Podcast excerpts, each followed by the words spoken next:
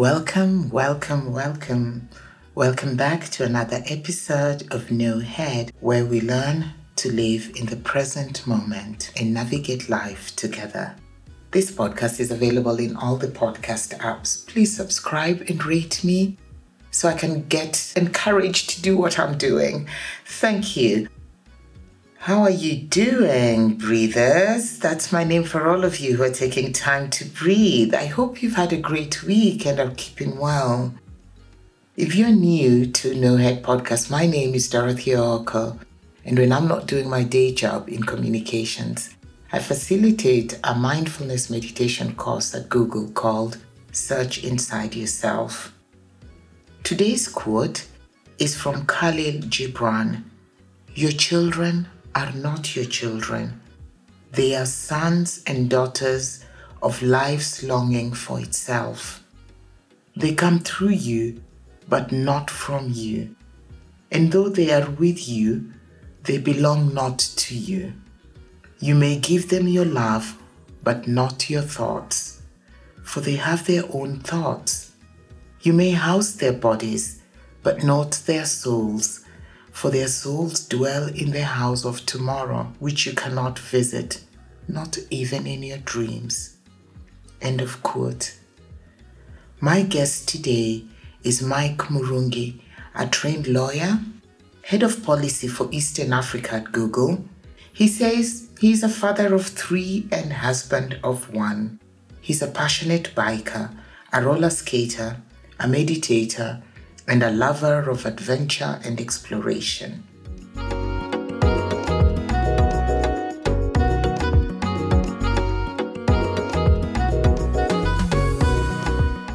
Welcome, Mike. Welcome to No Head Podcast. Thank you. As is our practice, let's take a few moments to fully arrive mm. by breathing in and breathing out.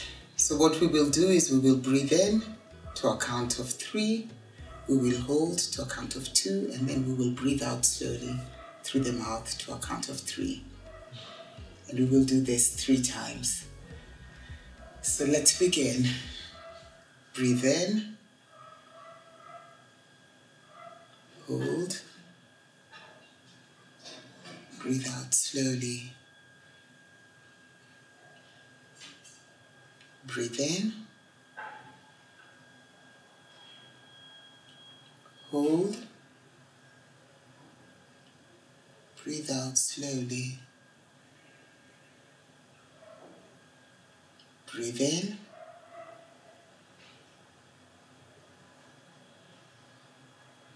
Hold. Breathe out slowly. And now let your breathing return to its normal rhythm. Breathing in and breathing out. Letting your breath guide you. Letting your breath lead you. Not controlling anything, just being.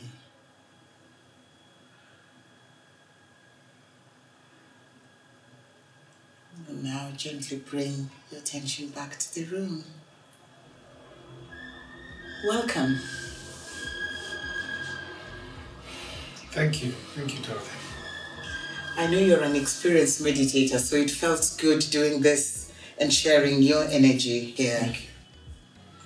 So I'm really thrilled to have you. I've wanted to have you on this podcast for many reasons. The other day we were having the conversation and you're talking about your radicalization. And everyone went, You've been radicalized? What happened? Yes, I think to a very large extent, I think we can all say that we are radicalized because um, to be radicalized is to have a firm set of beliefs about what is. And to have that belief shape how I process the world and how I interpret things. So I know in a lot of other forums, the word radicalized has come to mean, you know, somebody who is in the minority and they have a belief that is not in the that is not shared by the majority and it's often a violent or you know a belief that harms. So I think I was using it in just in that in that fashion. But what I meant to say is that I have come upon an, an epiphany um, that has changed the way I view education and the way I view bringing up a child and the way I view the role of a parent in the life of a child. And that's what I like about this idea of radicalization because that's really what No Head podcast is. It's about, you know, your beliefs having a, a different view that leads you to a different uh, perspective of doing things and and probably a reflected way of doing things.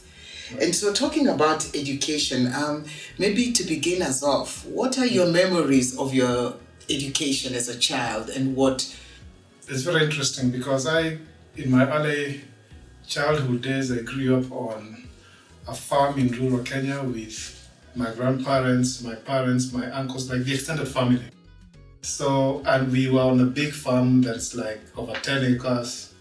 And the thing that I always remember about my childhood is having my extended family uh, around me, having, you know, the nurturing and caring presence of my grandparents, uh, my maternal grandparents uh, with me, uh, at least for my grandfather for the first six years of my life. He died when I was only six years old, but I do remember him. And for my education, I remember going to a rural school that is still there right now, though it is much improved. I went to the kind of primary school where I would go in the afternoon with big can of cow dung. I don't know if you might guess what I was for, but we were using it to carpet the classroom floor. And I remember my English teacher was my favorite teacher because I did I was very good in English. It was my favorite language. And I remember aspiring to be like my mom, who was then also a teacher.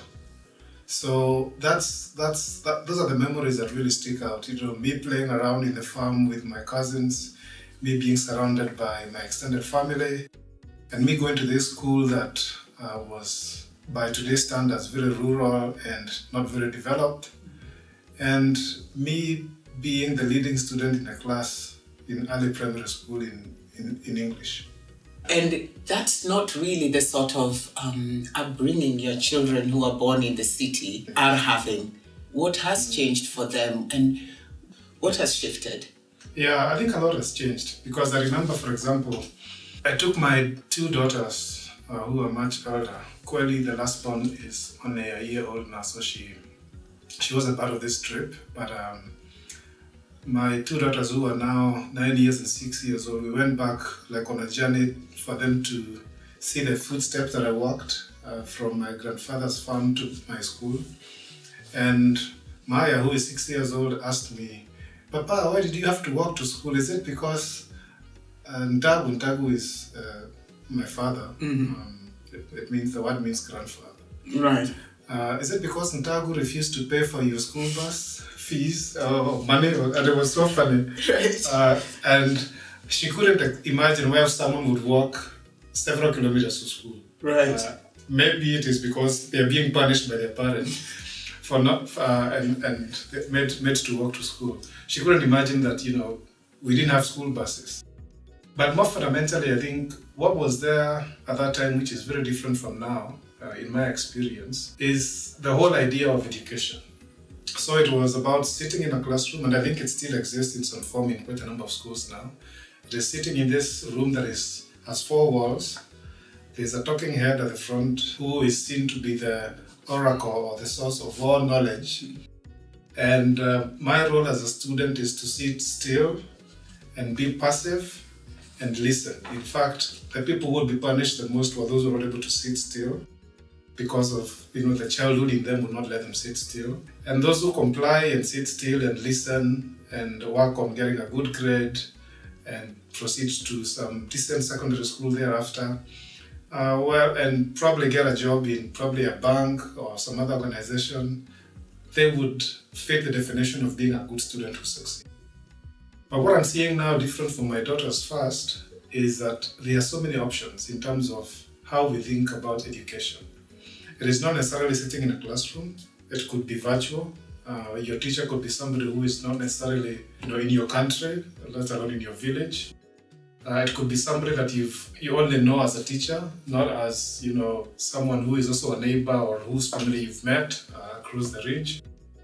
And it it could be that the goal of teaching is not to load the student with information and facts, which they later probably apply, and then they are rewarded for it with a salary. But the goal would be to empower the child to realize uh, what they want for themselves and to open the eyes of the child to the world and to empower them to face the world boldly, confidently, and make the best of themselves, whatever that definition is for them, as opposed to the teacher and the school defining what is best. So, in a nutshell, I think that I would say that is the biggest difference between the way I was educated then, and I'm not blaming anybody. It was the way it was. and you turned out, you turned out quite fine, if I may say so. Well, maybe I could have turned out better or worse. but yes. yes. But you've talked about two things. So we're going to unpack that this idea of letting, empowering the children to know what they want Yeah. and allowing them to be. Before you had kids, had you made a firm decision with your wife that this is how we're going to raise kids, or is it something that just evolved as you you had your first child? No, actually, yeah, you're right. I mean, it was only recently that, like I mentioned, uh, um, I became radicalized in terms of education, where we came upon the idea of self directed education. And we came to learn that there is schooling, which is one paradigm of education. Uh, going to a school like I described, I did during my childhood days.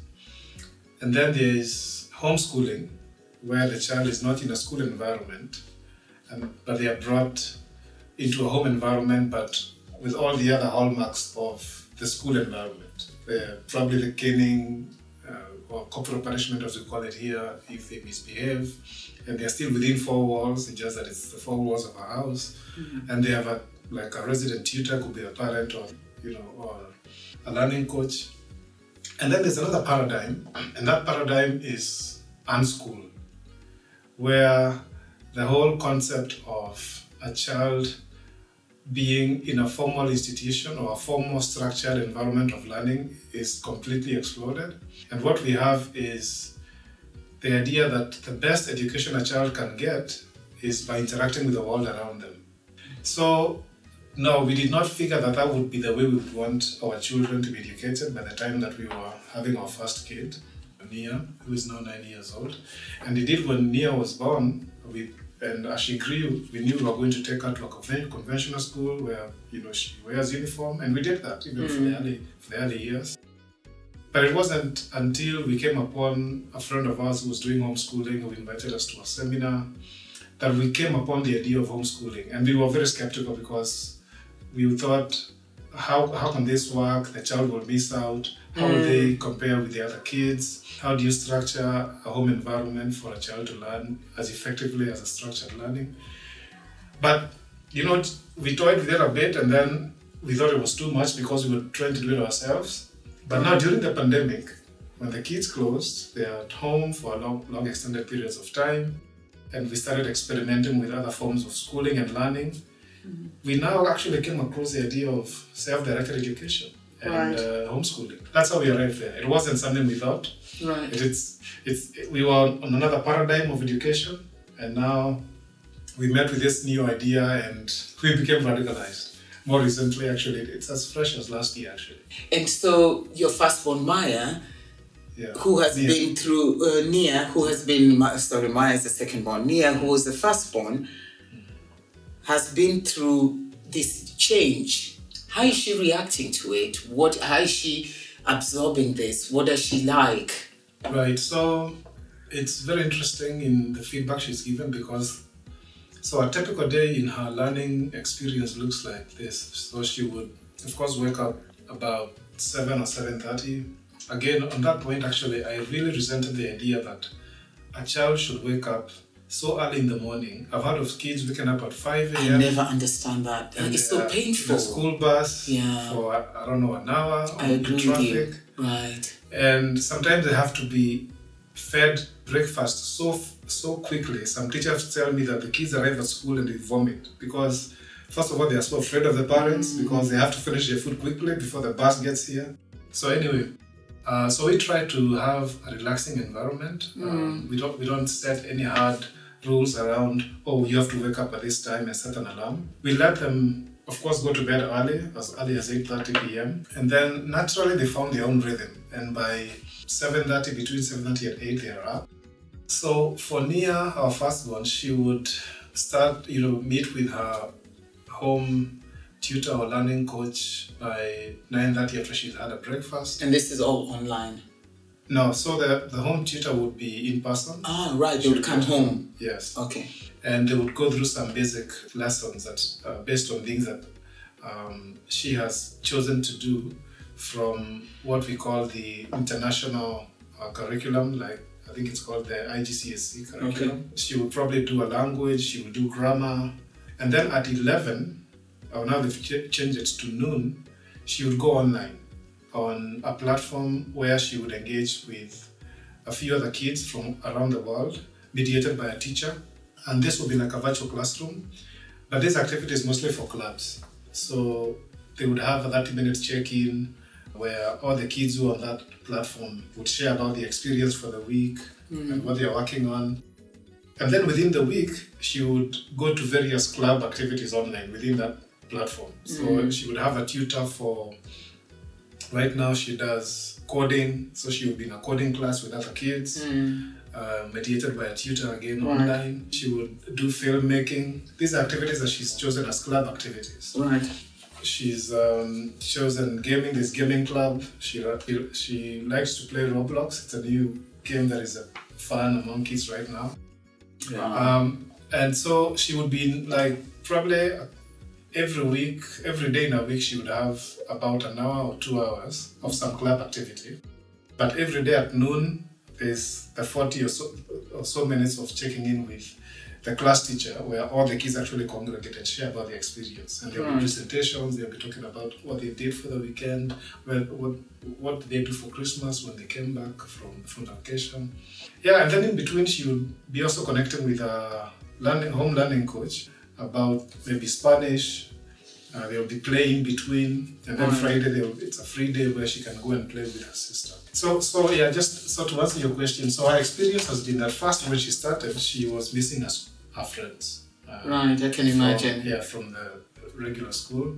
Um, but then she realized she was also making some good friends online from other countries as well, and that she was having fun with the online activity. But we told her, you know, you don't have to lose your friends. You can mm. still go and visit your friends wherever they are at home, or maybe maybe even at school if you want. We can ask the school to allow us to go back and you can say hello to your friends, and you can keep in touch with them. Mm. So the end of school doesn't mean that you you cannot still keep in touch with those friends.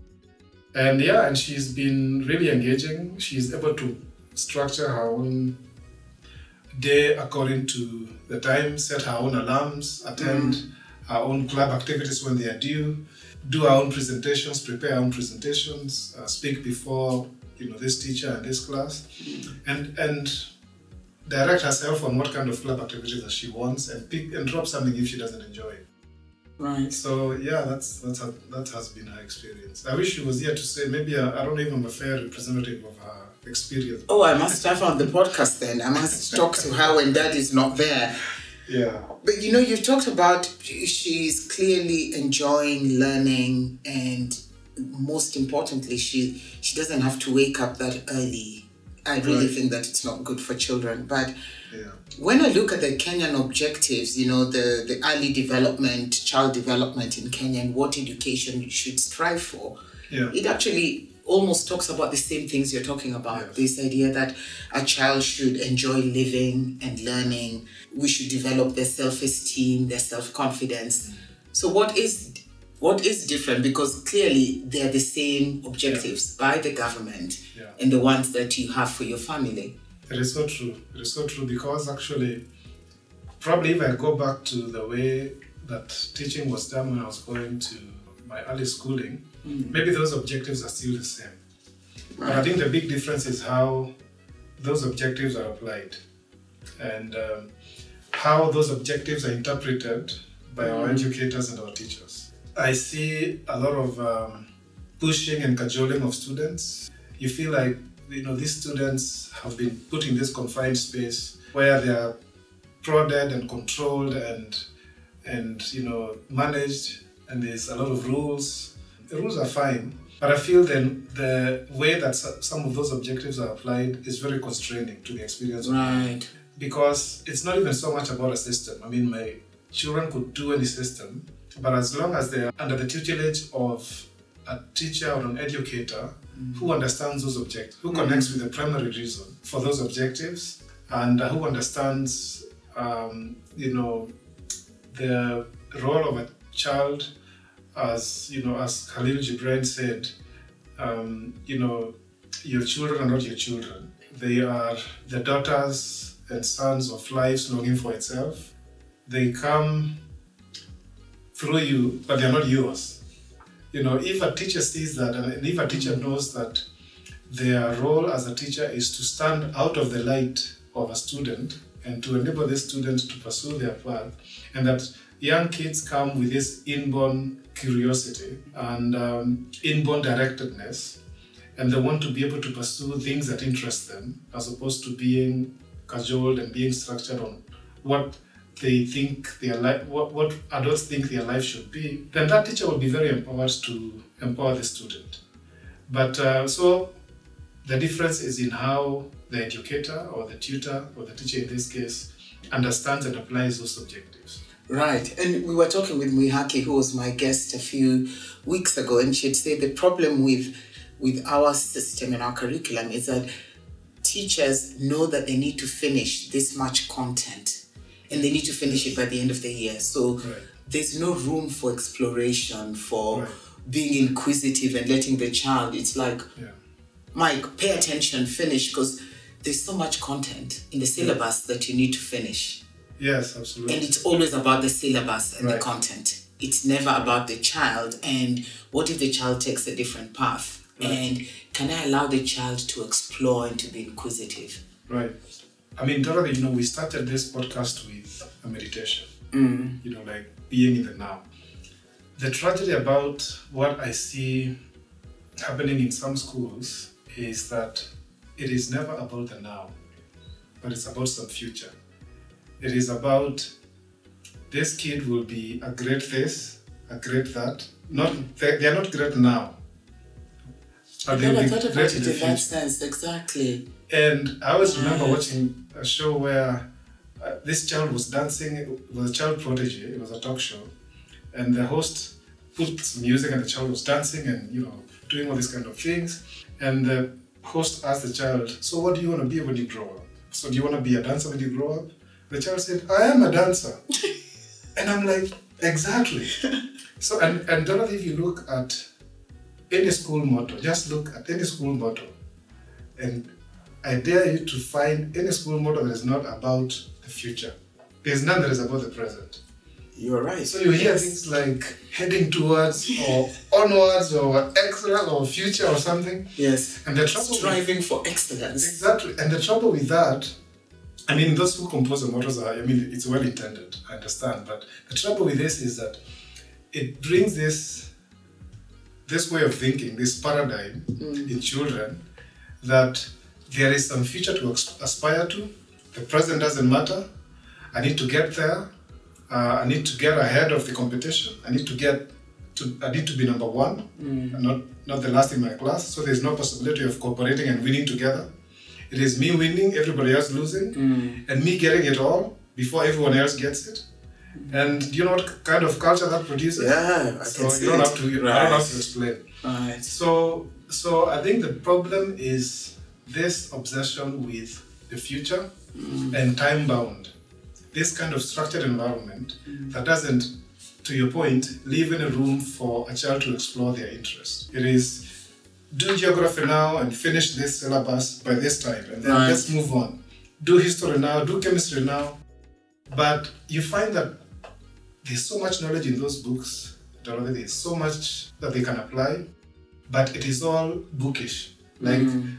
even when I got to class eight, I knew so much about potato blight, which is a disease that affects potatoes. But my grandmother's crops were suffering from potato blight, but I couldn't help her because what I was doing was reading for an exam. I wasn't so wasn't preparing practical. for, for helping anyone in life. It was I passed the exam, go to secondary school, go to university, after that get a job, hmm. sit behind a desk or a computer all day and earn a salary and that's it. And hmm. that's and that's why now we have a whole generation, a very big portion of the population, and I saw this statistic, I think it was a research based in the US, hmm. that over 60% of people feel very dissatisfied about their jobs. Hmm. And they feel disconnected from their purpose. And, and, and I think this was even done with, you know, high achieving, blue chip, Fortune 500, maybe even Silicon Valley people.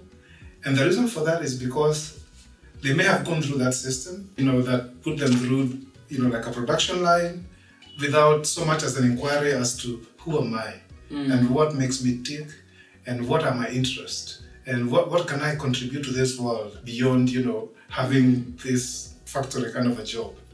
So so there's that structure and that not being in the now, and that's why I like to, you know, help and support my kids to meditate so they mm. can also be present to to the now and to not rush them and to always listen. And you know, mm. I always like to say that you know I'm, I'm also learning. It's it's been a learning environment more for me than I was even for my kids. Learning how to be myself, how to be a human being, mm. how to be a father, how to be a parent, how to be patient, and how to let another human being under whom you know I've been entrusted with the care, you know, to not damage them by thinking that I'm I'm helping. Right, and and in fact, it's so good you talk about that because I know that in the office you've always told us how you live vicariously through your children, and Yes. you are enjoying a childhood you did not have. What are some of the lessons, and what are some? I know that you learned roller skating because you needed to do that with your daughter, and you are like, we're going to do this together.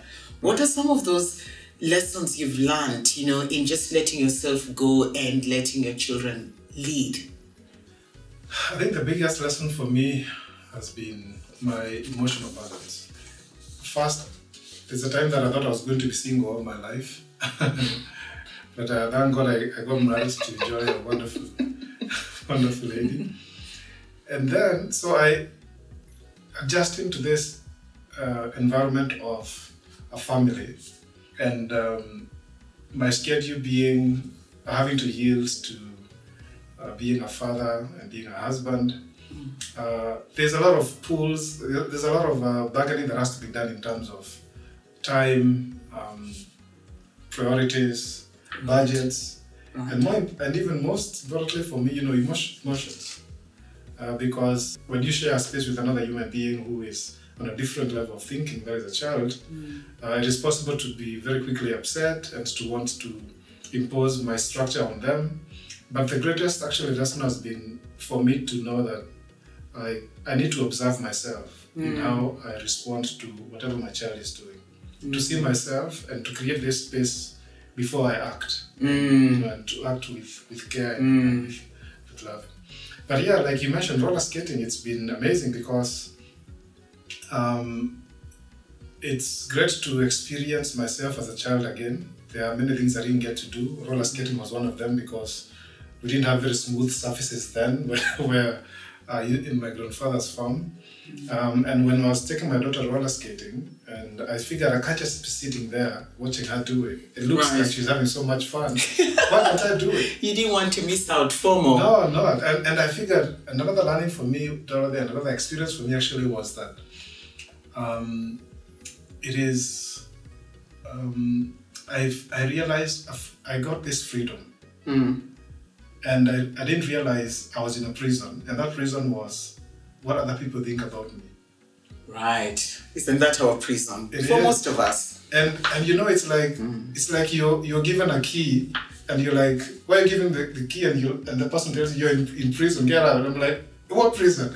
And mm. and and that and that I realized that because I was asking when I wanted to do roller skating at mm. 40 something, I'm like, what are people gonna think seeing this 40 something guy wearing Yes. shoes that have wheels on them And Right. what the hell is he thinking? You know, what the hell is he thinking? And I'm thinking about what they'll be asking and going in Right. their minds. Right. And, what, and what do if I fall and people laugh at me? Hmm. You know, and I realized why is that holding me back?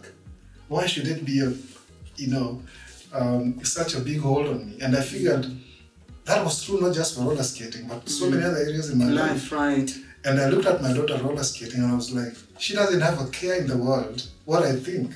If she falls, she might cry, dust herself off, come to me, get a hug, and she'll go back doing it. I mean, like a few minutes after. Right. But for me, oh, you have to be seen to not be falling, or I want to train in the dark, or in some, Right, in right.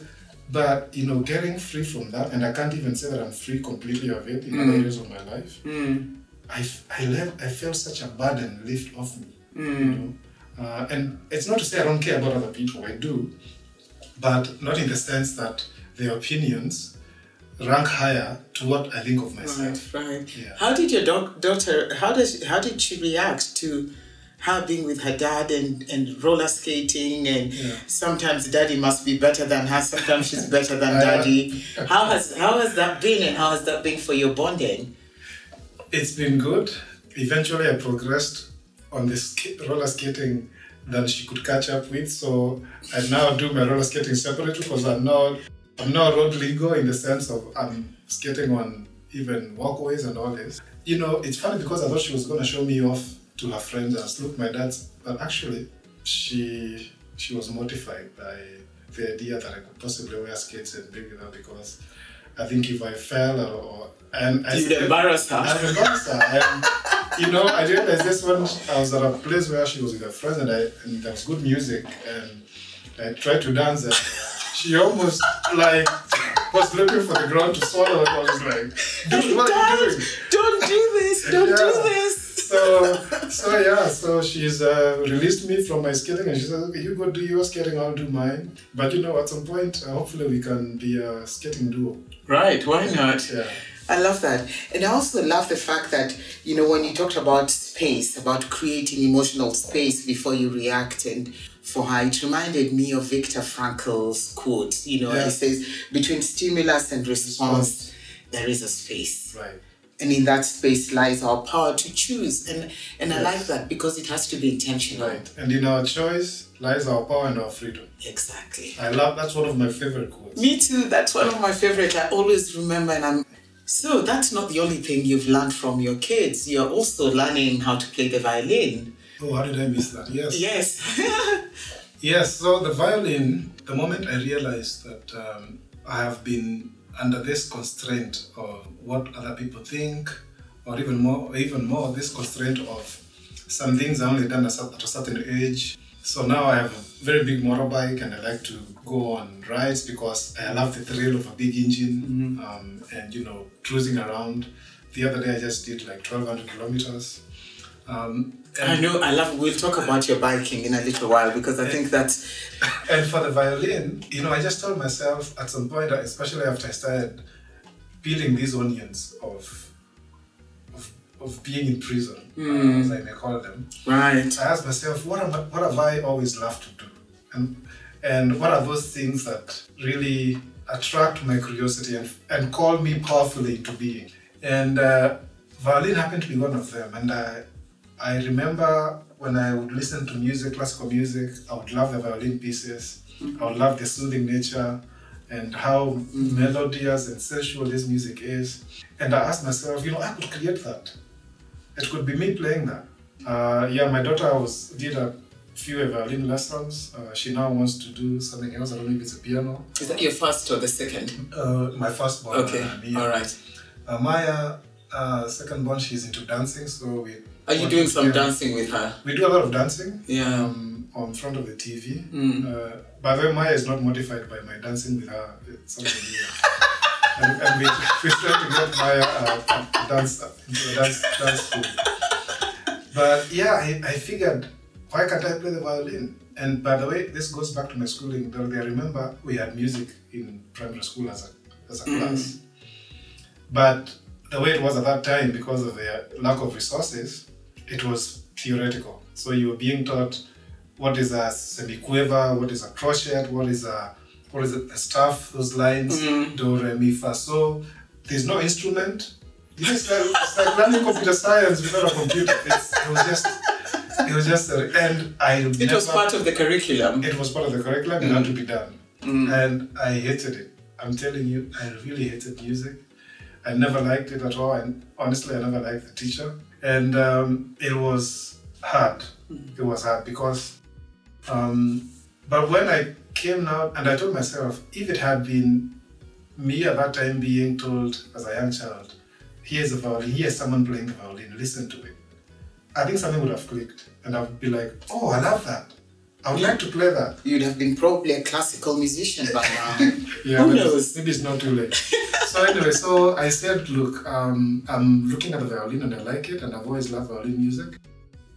I could teach myself something, piece by piece, day by Oh, day. YouTube, YouTube is a good teacher. Just started telling with you, letting you. Yeah, I started with YouTube. Recently, I, I realized I'm slowing down, so I took on a few lessons. It's, it's remote, it's uh, Right. virtual, but it's by uh, a teacher who's really good, and I'm beginning to see some very good progress. Yes. Right. So, so I am really actually my plan is later when I'm retired, not in very many years, I want to be just going and performing the violin pieces, not necessarily for money, but for fun. Right, because be it, at a wedding. it brings joy to you. Right, and I Right. and at some point I want to play the violin and roller skate at the same time. I will not say anything. We'll ask. We'll ask Nia. What do you think about Daddy playing and learning? Talking about this, I really enjoy the fact that you you're letting your your children, your daughters, be who they want to be. But I wonder sometimes if it's because you are in this position, you've got a, this, you know, a job, you're alive, you're doing that. What would happen? The, the fear for most parents is what if I'm not there? Will this stop their learning? If Mike is not there, how does that change your children's learning? And would they be then go on to be musicians, to be roller skaters, to be, and not be the doctors, engineers, lawyers, like you're a lawyer, trained lawyer, which were the professions that our parents preferred? Yeah, so if if I worry if I'm not there, Yes. no, not much. I think um, I I again because it's um, futuristic. I try to not worry too much about it, but um, it's an important thing to reflect on, and that's a very good uh, point because I also because the whole idea of, of death and what it means and even how to relate to it as a parent Right. is something else. But, but I don't know. I don't worry about it. I I think that um, if I'm not here and I'm survived by anyone who knows me and has the charge of our kids, they know what I stood for. Um, I've shared with them what the structure is that I've built around the education of uh, my kids, Okay. and I know they'll be supported to continue. And the kids themselves know, Right. Um, and I teach them, to, you know, to to never look down upon anyone and to never look up to anyone. To know that what is with- what is within them is what they need to nurture. So um, I'm very confident that even if I'm not around, um, maybe if I'm not around and they're still young, they still have that environment that is there because that will still be continued by their mom, uh, my relatives, my grandparents, everybody. And even among even themselves, they will speak out and they'll say, This doesn't look right. And this is how I prefer to do it. This is how we've done it. And, uh, And so they have a voice, and, and you've taught them to have a voice. Yes, yes. Right. So, but, but anyway, it doesn't concern me a lot. Um, of course, I would miss them, but uh, But you'll not be there. but I'll be in a better place. Right. And so are you seeing when you look at the future, are there what would, you know, make you happy for them, you know, to see them achieve? You know how if Yeah. Maya wants to be a dancer, so will it be. Yeah, actually, yeah. Even for me, actually, I would say that um, the challenge I experienced was with school. My parents were very progressive; they still are, and they also let me explore and you know be the person that I want to be. And they always and they always understand. I think the challenge is the school environment that um, I really struggle with, and so it will be the same for me and my my kids. And what I would want them, what I would want for them, is for them to be happy and to live happy and fulfilling lives, whatever happy and fulfilling means for them. Right. So I will not necessarily like tell them, you know, this is a profession of, you know, we've heard of stories of where parents say, this is a course you're going to take, this is what you're going to be, you're going to be a doctor or a lawyer. That doesn't produce anything other than a robot, really. Um, It doesn't produce a human being who is, um, you know, who is happy. They probably will, might make the parents happy, but uh, that'll be a broken human being who is not living their life. So mine is to tell them that anything that I can do to give them the power to be themselves, to be authentic, and to, you know, face the world with confidence, with love, and with compassion. I will give them that. So some of these things that you know we do for the kids, they are expensive. I mean, um, some of the courses, some of the adventures we have to take, Right. they are not cheap. But you know, but I know that you know, um, you really can't put a price tag on life experience Right. that enriches and fulfills. So I think I would want for them to be to make the most of themselves and to be happy um, and to live the life that they want for themselves. And I think that's such a positive way, with the right message, to end the podcast. That Yeah. we would let our children be happy and fulfilled, let them be authentic, let them face the world with confidence and compassion, Yeah. and lead the lives that they they want to, not the lives that we want. Right. And what a challenge to to every parent, every auntie, every uncle, anyone who has to take care of children. Thank you so much, Mike. Thank you, Dylan. It's been great. This Thank been you. great.